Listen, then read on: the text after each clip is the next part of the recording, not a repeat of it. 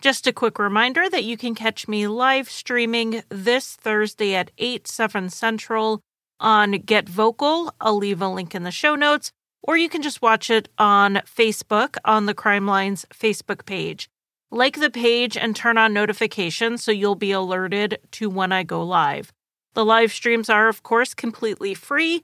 If you want the audio only version where I'm cutting out all the chit chat and you're just hearing the case presentation, I do offer that on Patreon as a bonus there.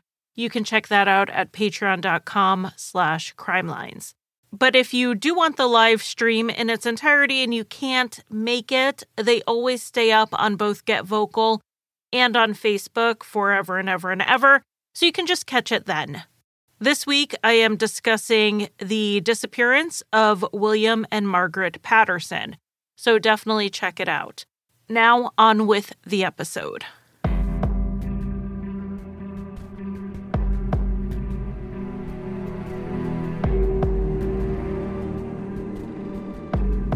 After CCTV footage of Lars Mittank hit the internet, he was dubbed the most famous missing person on YouTube. But the international publicity hasn't answered the question his friends and family have been asking since 2014 Where is Lars? I'm Charlie, and welcome to Crime Lines.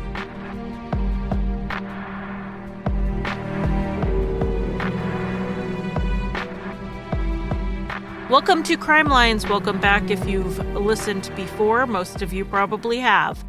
This week, we are back in Europe for a Bulgarian slash German case. Bulgaria is north of Greece and Turkey for those who are geographically challenged. And we are going to talk a little bit more about the coast of that country, which those of you who are not geographically challenged know the eastern coast is the Black Sea. Before we get started, I just want to give a quick shout out to the podcast Riddle Me That. You will hear her promo at the end of the podcast. She is a fairly new show starting in June or July, but she pumps out content, so there's probably like 40 episodes already. Jules, the host, has been a huge support to Crime Lines on social media. She's always recommending the show, so I am so happy to be able to return the favor a little bit and play her promo so you guys can have a new podcast to binge. I also want to give a huge thank you and a huge shout out to Nicole for her help with this case. The vast majority of the sources used are in German, since Lars Mittank was from Germany, and Nicole read, extracted, and translated a ton of information for me Believe it or not, Google Translate does not get all of the credit this week. The credit goes to Nicole, so thank you very much. Because Nicole could tap into videos and other sources that are not Google translatable, I may actually have some information you haven't heard before, even though this case has been covered on other English language podcasts and YouTube based crime shows. You all know that I don't cover well known cases unless I feel like I have something I can bring to the table, something a little new or different to add to the conversation. And thanks to Nicole's translation help, I think we do here. So let's jump in. This case starts in 2014 when 28 year old Lars Mittank decided to go on a guy's trip to Varna, which is the third largest city in Bulgaria, and it is the largest one on the Black Sea coast. It is a popular destination for vacationers who like to party. Particularly the area Lars was going, which is in a town that's within Varna, and it is called Golden Sands. The town is pretty much a beach and hotels and resorts the area attracts a lot of younger people. There are a number of all inclusive resorts in the area, and the accommodations tend to be cheaper than in similar beach destinations, making it a big draw for the younger people who might not have as much money saved up for a big international beach holiday. The 18 to 30 year old crowd is well represented at Golden Sands. Varna is also considered a relatively safe place to go, particularly when you're staying at one of these all inclusive resorts that are pretty much right on the beach. You have little reason to even leave that area. Now, you are going to see the usual crimes against tourists, things like money changing scams and petty theft. But tourists don't generally have to worry about being violently attacked while there. Bulgaria, on the whole, is fairly safe. The murder rate is less than half that of the US. Most of the crime in Bulgaria is corruption and organized crime related, and it's not going to be a major concern for the average 20 something who is heading to a resort to party on the beach. Lars had never been on a trip like this before, but his mother Sandra could see why he wanted to go. He was a hard worker. He grew up an only child in northern Germany and went to a trade school to become a precision mechanic. He got a job at a coal power plant, and not only did he do good work there, but he truly enjoyed the job. On his days off, he would drive the roughly two hours back home to help Sandra out because in 2012, his father had a stroke, and Lars wanted to help with his care whenever he could. So, between working a lot and traveling home to help with his father, it made sense that he would want to go on a nice, fun trip with his friends. But even still, this was not Lars's usual style of vacationing. So while his mother understood the desire for a vacation, she was a little surprised that what he picked was partying in Bulgaria, when he was more the type to choose active adventures like going diving or hiking, not lying on the beach all day and then going out to drink all night. But his friends said that it's not like he was opposed to the sort of thing. He liked to go out to the bar with them, he liked to hang out. It's not like he lived like a monk back at home. The guys he was going with were friends that he had known for nearly 10 years. They had all met in trade school. Though only two of the friends' names pop up here and there in the media, there were actually five other guys who went on this trip with Lars. On June 30th, 2014, the six of them took a train to Hamburg and then got on a flight to Varna. They had booked a four star, all inclusive resort for a full week. Lars's friends said the vacation went perfectly. They played soccer on the beach, they went swimming, they went to the clubs at night, and just generally enjoyed a week of no responsibilities. They said the only odd thing they could think of looking back was that Lars didn't eat very much. He would often skip breakfast, and even after skipping breakfast, he would eat a light lunch. Almost every report says the same thing super salad. He would just not be eating very much. And since all of their food was included in the price of the resort, the other guys were doing a lot of eating, more than they usually would. So to see someone eat less than normal stood out. That said, it was hot during the day, especially compared to where Lars was coming from in the north of Germany. So it's possible the heat is what suppressed his appetite. There was a man who sold fresh fruit on the beach, and Lars had bought from him a few times, so we do know he was eating something.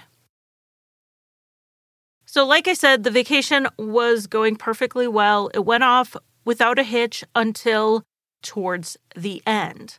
On Saturday, July 5th, the guys all went to a beachside bar to watch a World Cup quarterfinal match between the Netherlands and Costa Rica. The bar had been decorated with flags from the various countries playing in the World Cup that year. Lars was the type of drinker who got funny and maybe a little goofy when he had been drinking. So, in a joking manner, he started switching around some of the flags at the bar. It seemed to annoy some of the patrons, but it also didn't seem like that big of a deal. What was a bigger deal, apparently, was that Lars was wearing a green Werder Bremen jersey. Werder Bremen was his favorite football, or as I would say, soccer team. So Lars's jersey plus his jovial behavior seemed to rub some other German tourists the wrong way. They were Bayern Munich fans, which is a rival team.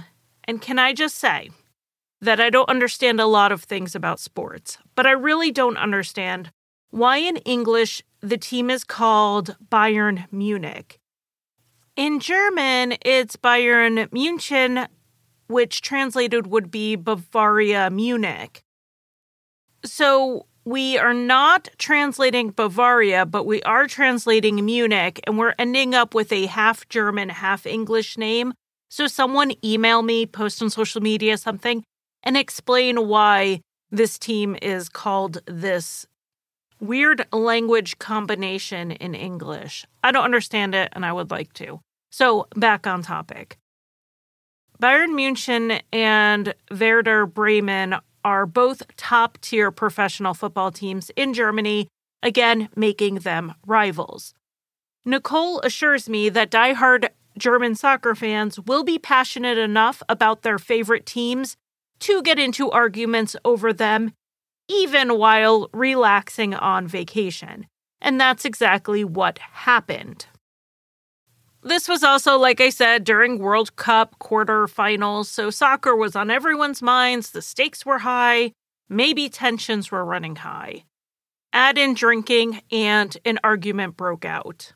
Lars's friends, Tim and Paul, have said that there were a few times they ran into people cheering on opposing teams during the time they were in Varna. And there would be a little back and forth, but things would calm down quickly. That's more or less what happened this night, and the argument ended with words and not blows. After the guys left the bar in the wee morning hours, a few of them wanted to go to McDonald's to get some food. The McDonald's at Golden Sands aren't eat in restaurants. They are walk up. They look like old fashioned hamburger stands. So a few of Lars's friends went up to order, and Lars, he really wasn't one for fast food anyway, and he wasn't hungry, so he didn't plan to order anything. While his friends had their backs turned, placing their orders, Lars wandered off. His friends, assuming he decided to just walk back to the hotel, they also headed back to the hotel. But when they got there, Lars was not there. They weren't immediately alarmed and they actually fell asleep. They woke up when Lars did get back, and he told his friends this whole story about how he had been walking and he was assaulted by four guys in that 10 to 12 minute walk from the McDonald's to the hotel. He said they were Russian or Bulgarian speaking, which both of them being Slavic languages, he may not have been able to tell them apart. He said that one guy took a swing at him and made contact with his left ear, and he said his ear still hurt. Now, Lars said he thought the attack on him was linked to his argument with the other football fans back at the bar that those guys had paid these other guys to rough him up. He even said that he heard them say something in the bar that made him think that's what they planned.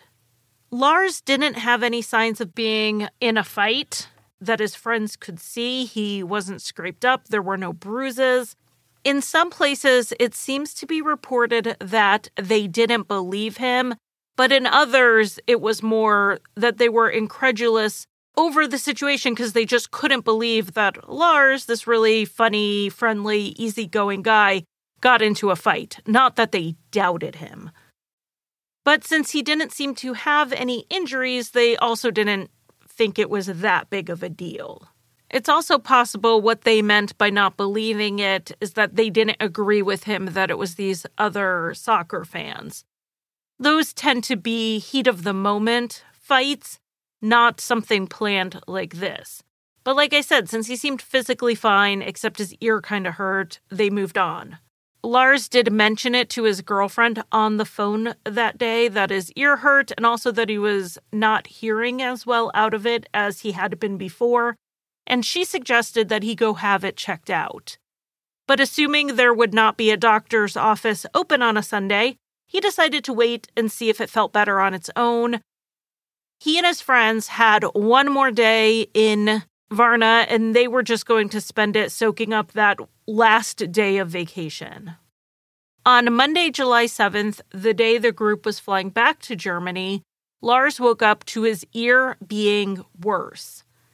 He was worried now that there had been some serious damage done, which would have been a big issue for him.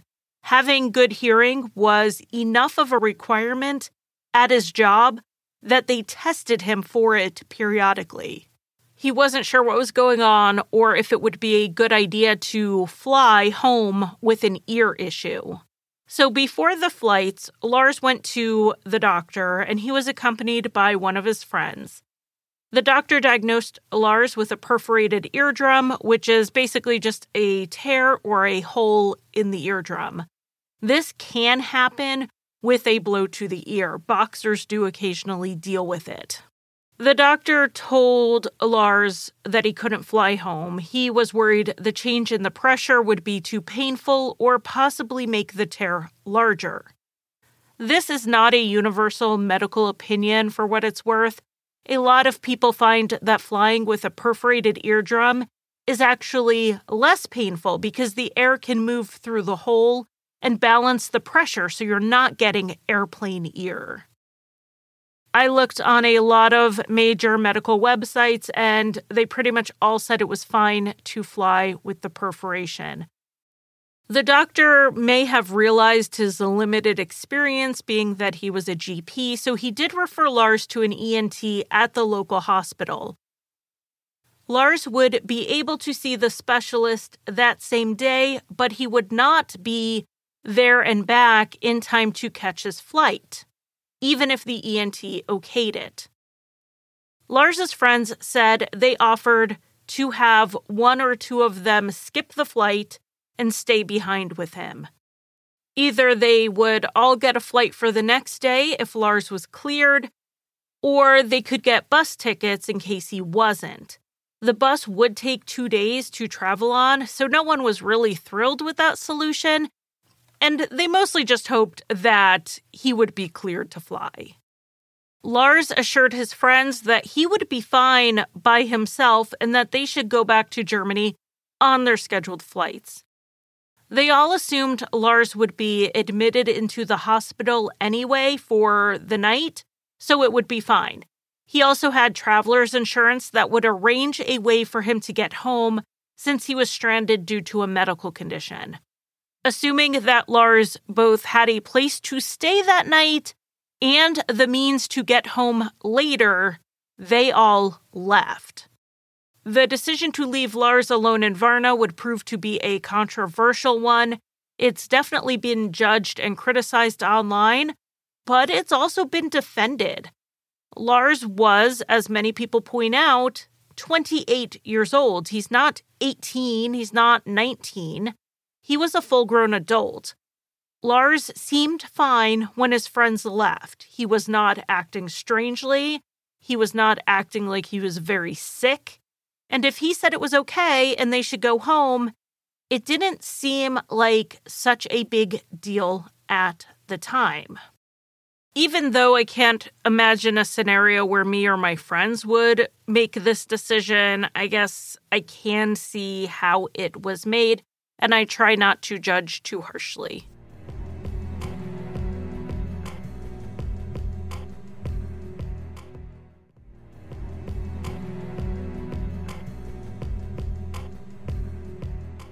All right, so his friends are at the airport. They are flying back to Germany, and it was around 8 p.m. that night that Lars took a cab to the hospital to see the ENT. The ENT confirmed the diagnosis the GP gave and recommended Lars have surgery to repair the perforation. Not all eardrum tears need surgical intervention, but sometimes they do. But Lars didn't want the surgery done there. He wanted to wait to have it done at home, which is fair. After getting eardrum surgery, you generally cannot fly right away since you risk re rupturing it. So the surgery done in Bulgaria would mean he would either have to stay longer or take the bus home. Plus, who wouldn't prefer to have surgery back home where your loved ones can be around and help you versus having it by yourself in a foreign country? It wasn't emergency surgery, so it made sense to go home first and have it done there. So the doctor did prescribe Lars Cefzil, which is a brand name for cefprozil, which is a broad spectrum antibiotic. While there were no signs of infection in his ear yet, knowing Lars was going to wait on surgery, he gave it to him prophylactically. With refusing the surgery, Lars was not admitted into the hospital like his friends had assumed, and now he had nowhere to stay. His friends later expressed that they definitely would have had someone stay behind with him if they knew he would not be admitted into the hospital. But they didn't stay, and Lars left the hospital alone around 9:40 that night, again by taxi. He went to have the prescription for the antibiotic filled, and then he had to find somewhere to stay. This was the busy season in Varna, so it wasn't that easy to find a place to stay at 10 at night without a reservation. Lars told the driver that he wanted to find somewhere inexpensive to stay, and the driver took him to the Hotel Color or Color, which is just 10 minutes from the Varna airport. There is a lot of talk about why this particular hotel. It's an older one, it's in a more rundown area than he had been in before, and the neighborhood was not nearly as safe as the resort. But being close to the airport and being cheap seemed to be the requirements Lars was looking for.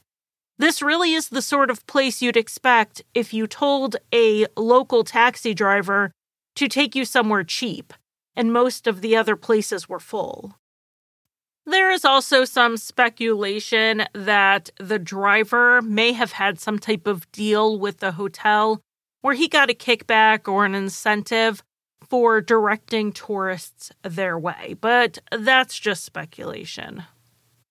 When Lars checked into the hotel around 10:20 p.m., he was going to go to the store across the street to get something to take his medicine with. But there were some men hanging around out front, and they made him nervous. So he just bought water at the hotel bar. We know what happened that night and what Lars was thinking because he called his mother, Sandra, a few times in the overnight hours.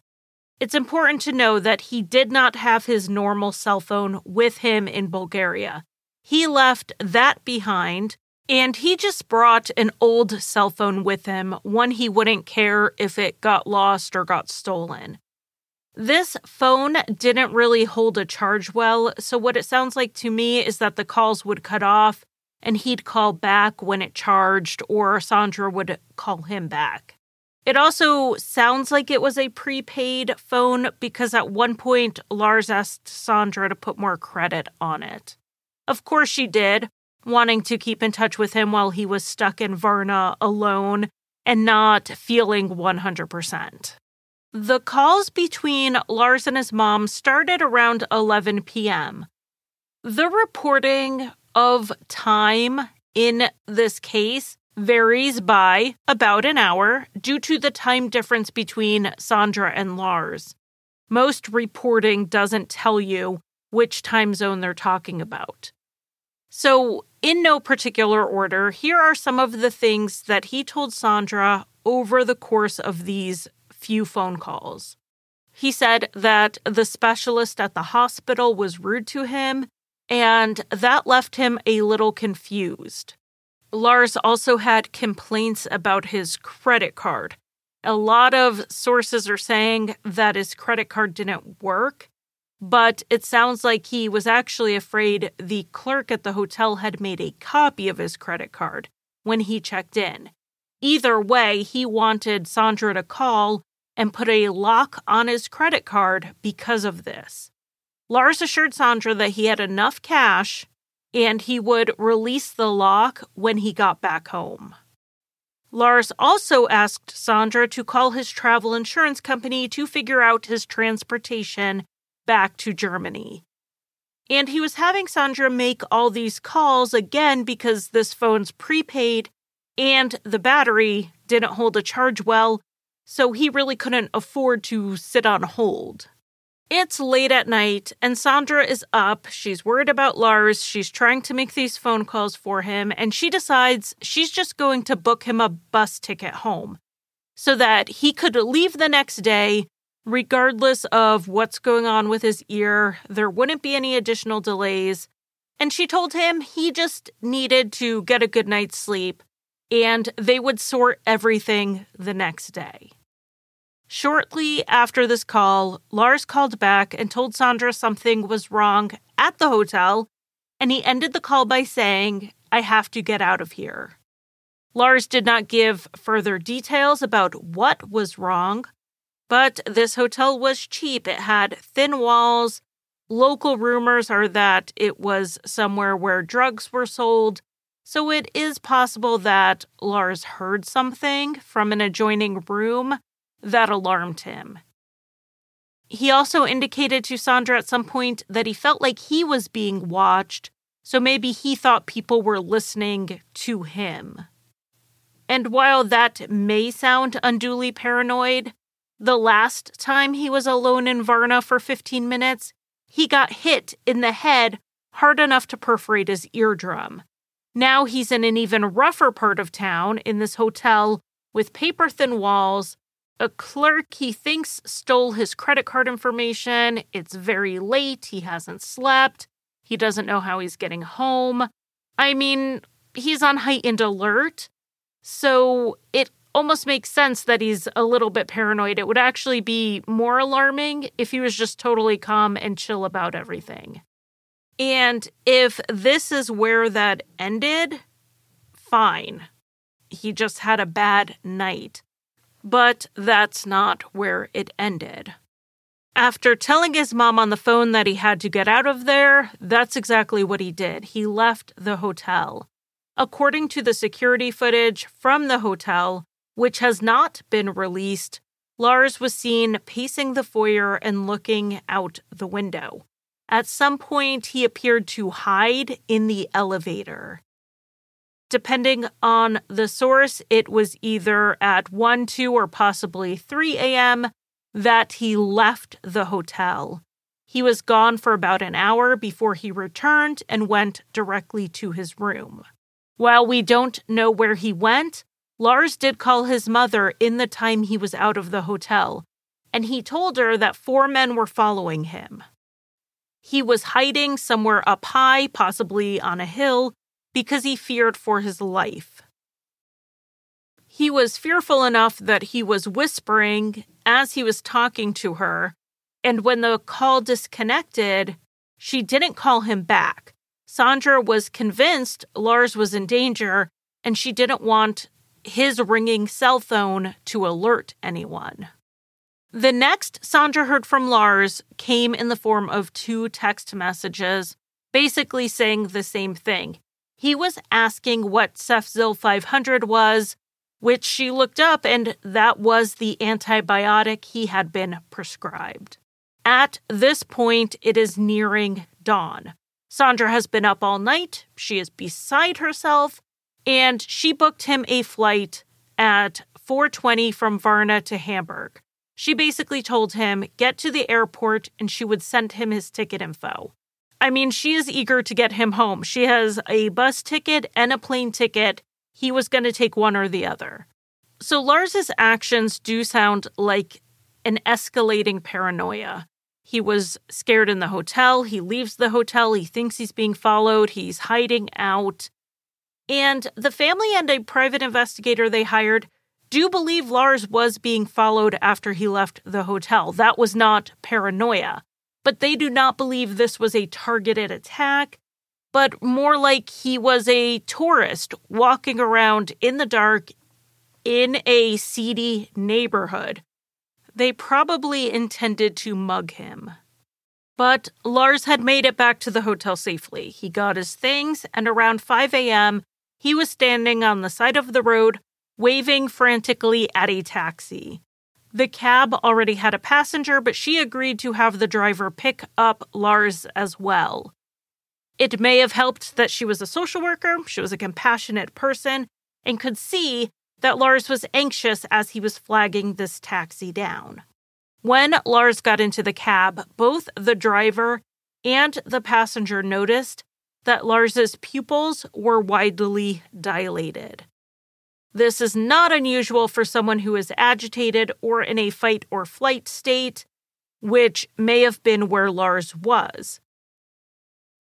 It is also a symptom of a concussion, and we know Lars had a head injury just 48 hours earlier. Though I would hope the two doctors who evaluated him had already checked for a concussion, but symptoms can sometimes be delayed. Additionally, there are certain drugs and stimulants, both legal and not, that can cause the widened pupils. While I wouldn't imagine an antibiotic that he took one, two, maybe three doses of would be a factor, we don't know if he took anything else. Anti nausea medications can cause dilated pupils, if he had a blow to the ear that ruptured his eardrum, he may have felt dizzy and that led to nausea and he took anti nausea medication that we just don't know about. Even though the family does not believe illicit drug use was part of Lars's life, we do have to keep that possibility open. My only question is when. After his friends left, Lars went from the hospital to the pharmacy to the hotel, and that's when he started calling his mother, and it sounded like his paranoia had started. So, when and why would he decide this is a good time to take a recreational stimulant, getting to the hotel and trying to figure out how he's getting home? As far as we know, Lars was not a habitual drug user. While paranoid behavior, dilated pupils, all of this does fit with drug use, the other behaviors around that day and night do not. So I personally do not think that was what was going on here, but we've established on the show before that you and I don't always have to agree. Regardless, the taxi dropped Lars off at the airport and he called his mother. He expressed relief at being at the airport, even though his flight wasn't for several hours. At least he wasn't in a shady hotel or on the streets. Lars's mom suggested that he go see the airport doctor before flying home to evaluate his ear and just make sure it was safe to fly. She assumed it would be okay because if this ear injury was such a huge emergency, the ENT at the hospital would have admitted him or would have told him he couldn't go home for the recommended surgery, but they had released him. Still, Sandra thought it was worth having it looked at. Some places say that the airline forced Lars to get cleared by the airport doctor, but that does not make a lot of sense. Again, this is insight from Nicole. She said that a lot of airports in Europe will have a small doctor's clinic inside the airport for people who either need assistance on arrival or during a layover. LAX and O'Hare are two U.S. airports that also have urgent cares on site for the same purpose. But it's an independent doctor who works in that clinic. This is not an airline employed doctor, and the airlines don't require people to be cleared by their specific doctor prior to travel. How would the airline even know that Lars had this injury? So Lars agreed with his mom that he would go get it checked out, and he also asked her to send him some cash through Western Union. Neither of them had ever used this service before, so Lars told her that a Bavarian man had explained it to him so that he could turn around and tell Sandra how to do it. She said she would send the money and gave him all of his flight and bus info. She emphasized that he needed to write it down just in case his phone died. So this stood out to me. I need cash wired, and some random dude told me how to do it. Lars had just told Sandra the night before that he had plenty of cash, so she could lock his credit card. Less than 12 hours later, suddenly a strange man is telling him how to have money wired to him, and frankly, it sounds like some sort of scam or a ransom or a robbery. But an interesting detail here is that Lars never told his mother how much money to send, just send some money. And how much to send is usually a pretty important detail when we're talking about a robbery or a ransom.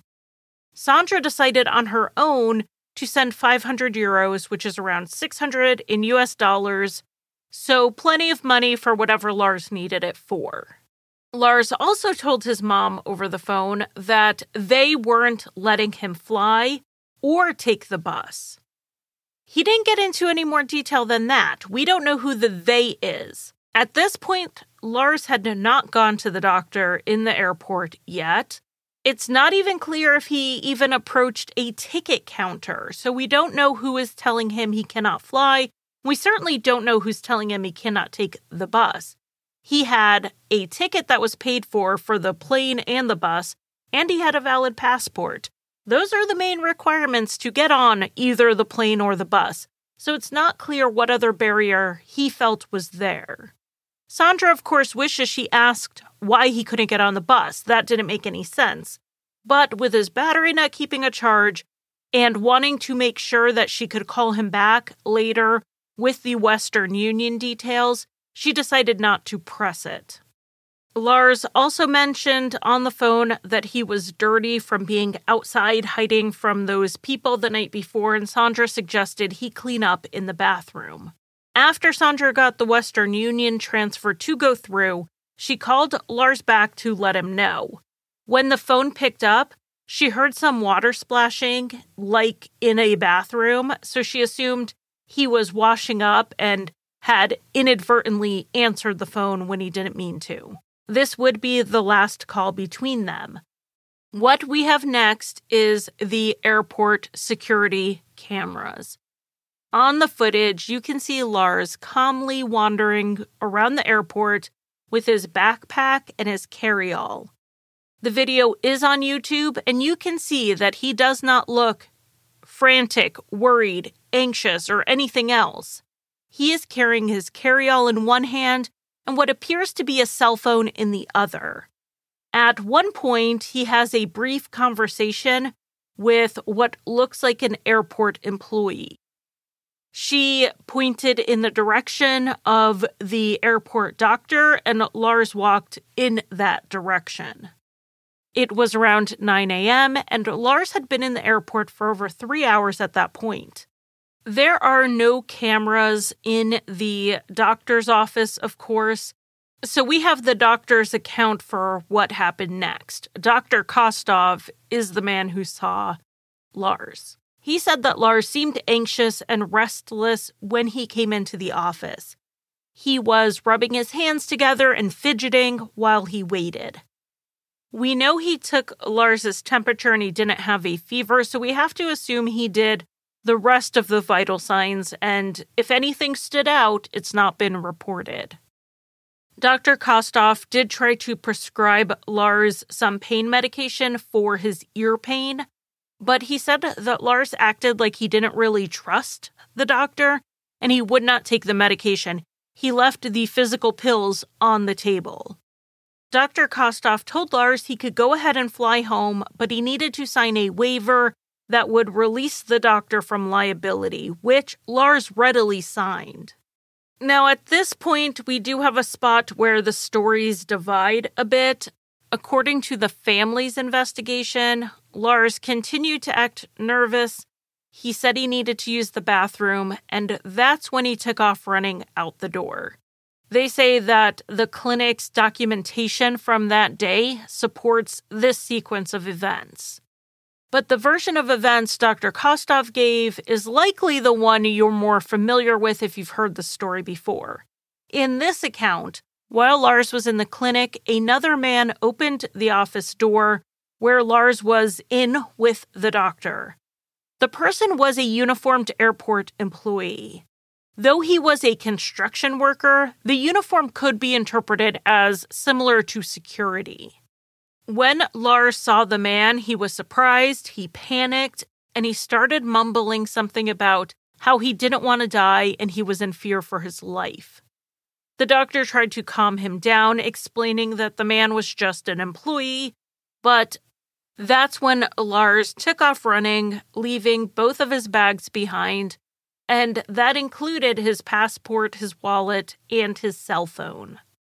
I have not seen an explanation for why a construction worker walked into a closed exam room. He was working on renovations in the airport, so maybe he wasn't aware the room was in use. But the family doesn't believe this version of events happened anyway, so why the man went into a closed exam room doesn't matter because it never happened. They have said that a German investigator who was in Varna was introduced to the airport employee who was supposedly the one who went into the doctor's office. But an investigation showed the man had not been to work that day. He wasn't even in the area on the day Lars disappeared. So the person offered up to the investigators as a witness hadn't been there, according to the family. So, why Lars bolted from the doctor's office may be a huge question mark, what isn't in question is the fact that he bolted full tilt and ran out of the airport. That much was captured on CCTV. The door to the doctor's office itself is in a blind spot, but that is the direction Lars is seen running from. He sprinted from the office to the door and right out of the airport. He slowed to a walk as he made his way across the parking lot but then he started running, or at least jogging, again when he hit a grassy area on the edge. He went past the reach of the cameras, but witnesses say they saw him climb the fence. This fence is two to two and a half meters high, which we're talking six to eight feet, and there was some security wire on the top, like barbed wire since Lars was so athletic, he was able to scale the fence and then clear the top. On the other side of the fence was a field with six foot tall sunflowers. So Lars was out of sight of these witnesses pretty quickly. After crossing the field of sunflowers, Lars would have ended up on a main highway. One direction would take him back to the main part of Varna, and the other would be the road out of Bulgaria if his plan was to hitchhike home. Meanwhile, as all this is happening, Sandra is completely unaware and she is worried about Lars because she was trying to call him and he wasn't picking up. So she started calling around trying to get someone to help Lars at the airport. But there was some kind of communication barrier where no one could really understand what she was asking for and or they didn't really care to understand. Either way, at 11 a.m., Sandra figured her best option was to call the German consulate in Varna, but it seems like they too were limited in what they could do. That day, Lars did not get on the plane, he did not get on the bus, he did not show up at home, and he didn't contact his family. So the next day, Sandra went up another step and reported him missing to the German embassy in Bulgaria, which has a bit more authority than the consulate. This is when the police in Bulgaria began looking for Lars. As it so happened, a coworker of Lars's was on vacation in Bulgaria visiting his in laws. When word got to him that Lars was missing, he went to Varna to offer to help. He was probably the only person in Bulgaria at that point who actually knew Lars.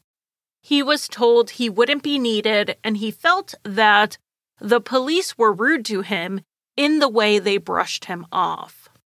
One other thing that's been reported inconsistently is what the police did with their investigation. It does appear they searched the immediate area around the airport and used scent tracking dogs. The dogs tracked out to the highway before they lost the trail. And this has come up recently in a case I covered on my live stream several weeks ago. I had realized that for my decades of true crime consumption, I had heard again and again and again that someone was tracked by dogs to a road and then the scent dissipated. The assumption is always made that the person must have gotten into a car. So I did a little extra reading on scent dogs, conditions, and streets. I learned that it is common for this to happen because roads are terrible for preserving a scent. Passing cars cause air movement and pollution, but even without cars going by, roads are usually open. They are exposed to direct sunlight, which can dry out and destroy a scent. In this case, where Lars may have crossed a multi lane highway, it's entirely possible that he made it across the highway and the dogs just couldn't pick up the scent on the other side after the initial trail was broken. Tracking dogs are amazing, but they aren't machines. They can't always find what they're sniffing for. The searches were one way the Bulgarian police were investigating, and they were also appealing to the public for information. Unfortunately, the areas where Lars could most inconspicuously hide out around the airport tended to be poorer areas without as much access to the media. And that's why it was important for flyers to get posted. Lars's employer and family had retained a private investigator to do his own investigation, and that included the search for witnesses and the passing out of flyers. They also retained a Bulgarian attorney who would keep them informed and possibly even act as a liaison with the local police. Two weeks passed without word from Lars and no sign of him. This is when Sandra flew to Varna to look for him herself. She had tried to trust the process, trust the investigators, especially since her husband needed care at home.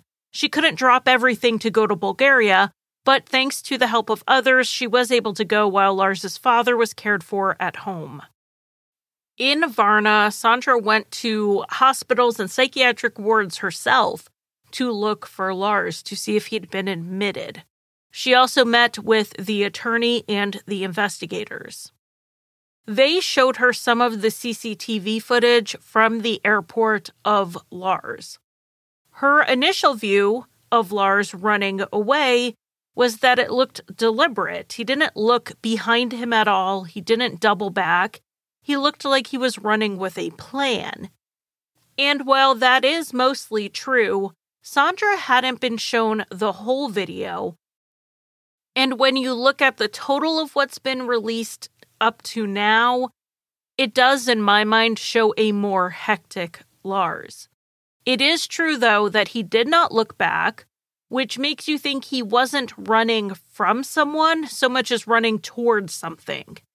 He didn't seem worried if someone had followed him out of the airport. In fact, he slowed down once he was out of the airport. Not all of the CCTV footage has been released. Lars was in the airport for hours. 40 minutes of it, we know he was in the doctor's office and off camera. But that still leaves two plus hours of Lars roaming the airport. The footage released is less than a minute long and it's stitched together from multiple cameras at different times. It's possible there is something else on the video footage that is of evidentiary value and is purposely being withheld. It's also possible it's completely irrelevant and they were only releasing the important parts. I think the footage would at least clear up if a construction worker walked into the doctor's office or not.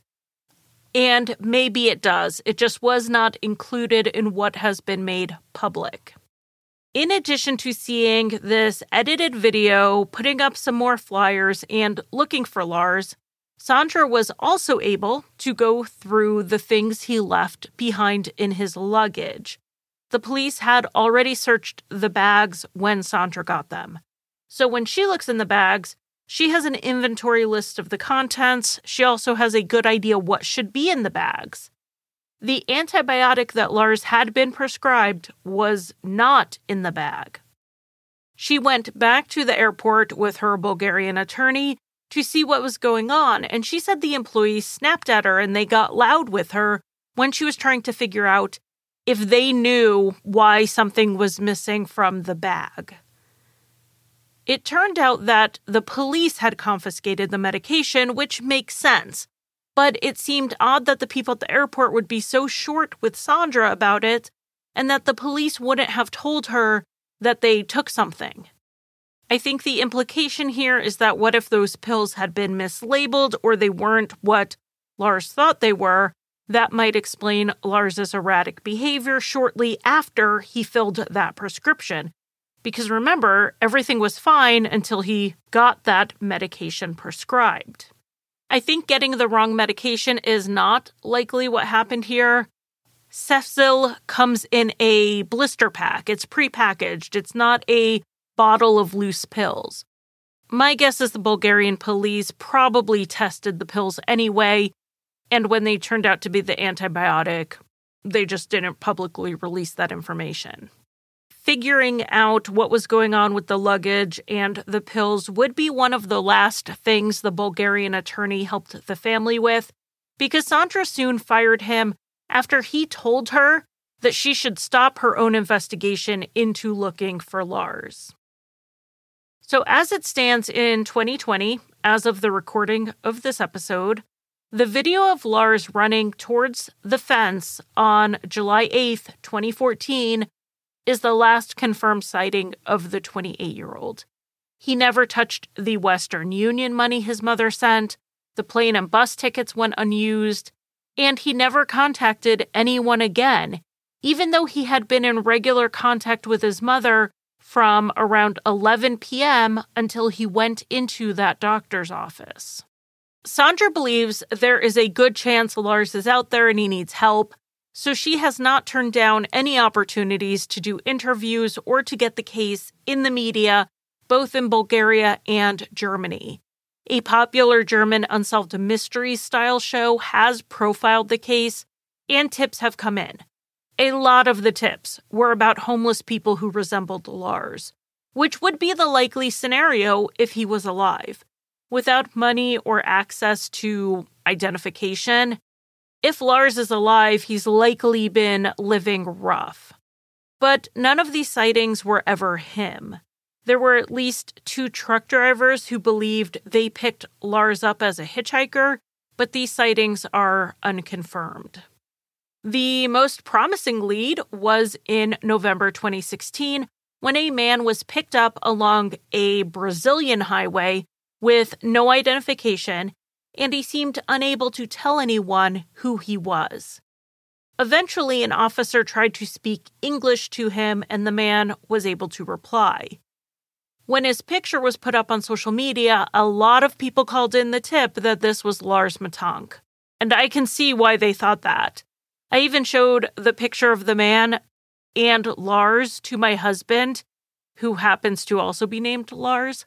And he thought they looked alike. Except this man had naturally blonde hair and blue eyes. Lars's natural hair color is darker, a darker blonde. The photos we so often see of Lars Mittank are with his hair lightened or bleached. And Lars also had brown eyes. The blood type of the living John Doe also didn't match. The man turned out to be Anton Pilipa, a Canadian man who had gone missing in 2012. Anton had mental health issues, and large chunks of the five years he was missing are hard for him to remember.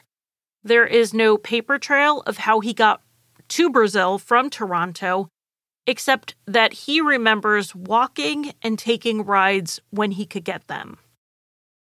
I'll admit it's nearly impossible for me to believe that someone crossed that many country borders from Canada to Brazil without his passport and never once having an issue at a checkpoint.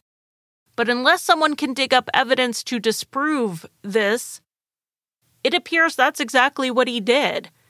The family flew him back to Toronto and helped him rebuild his life and get treatment for his mental illness. While Anton being recovered didn't bring the Mittank family the ending they hoped for, it did renew their overall hope that Lars would be found alive. Anton was missing for two years longer than Lars was at the time. And Lars's family and friends fully believe that he is strong enough to withstand whatever he's gone through, even if he's been living on the streets and off the grid. Aside from just the video being available, which always gets public interest in a case, I think this one stands out because Lars's behavior right before he took off just seems so out of character for him. And there's a big question of not just where is he, but why? Why did he run? Why was he showing these signs of erratic and paranoid behavior? And it's not hard to notice that the timing of that erratic behavior starting was right after Lars took that medication. And it seems Lars may have thought there was some connection as well because he texted his mom twice to ask her to look up the medication. He may have been trying to figure out what was going on himself. A representative of the Bulgarian Pharmacists Association has said that this erratic behavior could be a very, very rare side effect of the antibiotic. If Lars had consumed alcohol or other drugs, it could have exacerbated this side effect. Lars had gone down to the bar to get water to take the medication. Did he also get a drink while he was down there just to unwind after this very chaotic day?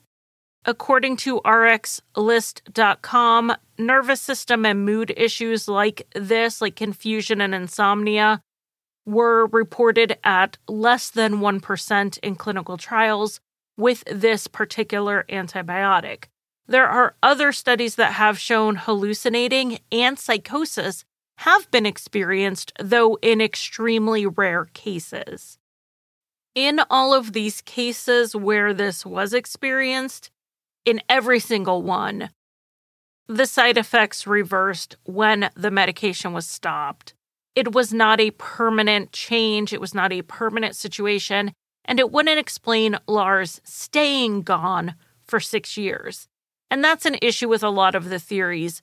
They may explain the why, but they don't necessarily explain what happened next. For instance, one theory that's floated around is that Lars and his friends did do drugs recreationally over the week they were in Varna, and when they left and Lars suddenly stopped using whatever substances these were, he came down off of them hard and had these behavioral changes. But then what happened next? Another theory is that Lars was being used as a drug mule and he had swallowed something that broke. But again, what happened next? He was in a populated area that I imagine was searched thoroughly, and from all accounts it was. So if he had this erratic behavior and he ran off and he died, why hasn't he been found? Being involved in something illegal or thinking he was wrapped up in something illegal may explain why he took off when, according to the doctor, someone in a uniform came in the room. But it doesn't explain him calling his mom and narrating all the happenings to her. Lars's mother, Sandra, has put forth a theory that Lars felt threatened, he ran for his life, and then the stress of the situation may have triggered amnesia. I'm not sure how this would really fit in the timeline because he was acting paranoid and erratic without experiencing symptoms of retrograde amnesia. He knew who he was, he knew his mom's phone number, he knew why he was at the airport, he knew everything about his injury when he met with the doctor. So the amnesia would have had to have triggered after he ran off, and we don't know what would have happened to cause that. Not long after Lars's disappearance, the German State Department did issue a warning for the Golden Sands area related to doctors there. They said there have been isolated cases of local doctors who misdiagnosed tourists. They would then recommend expensive and unnecessary treatments. Some tourists reported that when they turned down the treatment, like Lars did, or they weren't prepared to pay the very expensive bill immediately, they would be told that they couldn't go home and they were threatened to have their passports taken. In this case, we do have Lars's diagnosis confirmed by three doctors. One told him he couldn't fly, the other recommended surgery but still let him leave when he said he didn't want it, and the third approved him to fly but had him sign a waiver saying that he wouldn't sue if something happened. So it doesn't really sound like a situation of a misdiagnosis. Lars did say he was told he couldn't leave by plane or bus, but he said that before he saw the doctor at the airport, and it's still a mystery who was telling him he couldn't go home. It doesn't sound like it was linked to this scam. So we would be here all day if we went through all of the internet theories on what happened. So I'm just going to cover the ones that come up a lot. One is that Lars's behavior was caused by rapid onset of severe mental illness or the effects of head trauma. Neither of these follow what we know about the onset of mental illness or even mild head trauma. So it would be a very rare instance indeed if it was either one of those. Another theory is that drugs were involved in either he took them, he was supposed to traffic them, possibly his friends trafficked them, and he stayed behind for some reason. In this case, the ruptured eardrum really doesn't play a pivotal role in what happened. And then there are some general theories that Lars's paranoia was based in reality, that he was the victim of an attempted human trafficking situation an organ harvesting situation, or maybe even a ransom kidnapping scenario. He managed to get away to the airport, but when that construction worker came in the doctor's office, remember, this is a private exam room. When he came in, Lars thought he was there as part of whatever people were trying to do to victimize him, and that's why he took off. Those are really the big ones out there. I'm not running through them quickly to dismiss them, but because there isn't a whole lot to say about them that isn't even more speculation. I do think this behavior change is one of the reasons people are interested in discussing this case. And of course, if people are interested in discussing it, it keeps it in the media and it might get us to the question that Lars's friends and family want answered not the why. They can figure out the why later. The family wants to know where. Where is he? They believe that he is still alive, possibly with amnesia, much like Anton Pilipa, and he will show up somewhere. Others believe he may have ended up wandering, confused. He was in a crime ridden area near the airport and something happened to him there.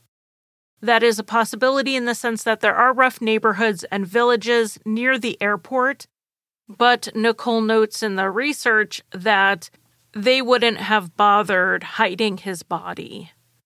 There is an organized crime element in Varna, but they rely so heavily on tourism and the tourism industry that they tend to leave tourists alone. The last thing they want to do is drive people away from visiting the area. And still others believe that he did run off. Maybe he went into one of the many forested areas outside of Varna, and he succumbed to the elements. But if he was alive today, Lars would be 34 years old. He is 180 centimeters tall, which corresponds to 5'11. At the time of his disappearance, he had an athletic build and dark blonde hair and brown eyes.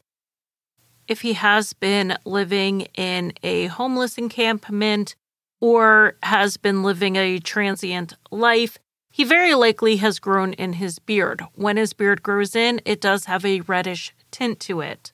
If you have any information, you can submit it to the Find Lars Mittank Facebook page. It is run by his family. I will leave a link in the show notes for it. They have worldwide support for this case, and in whatever language you can communicate with them, they will be able to get your message.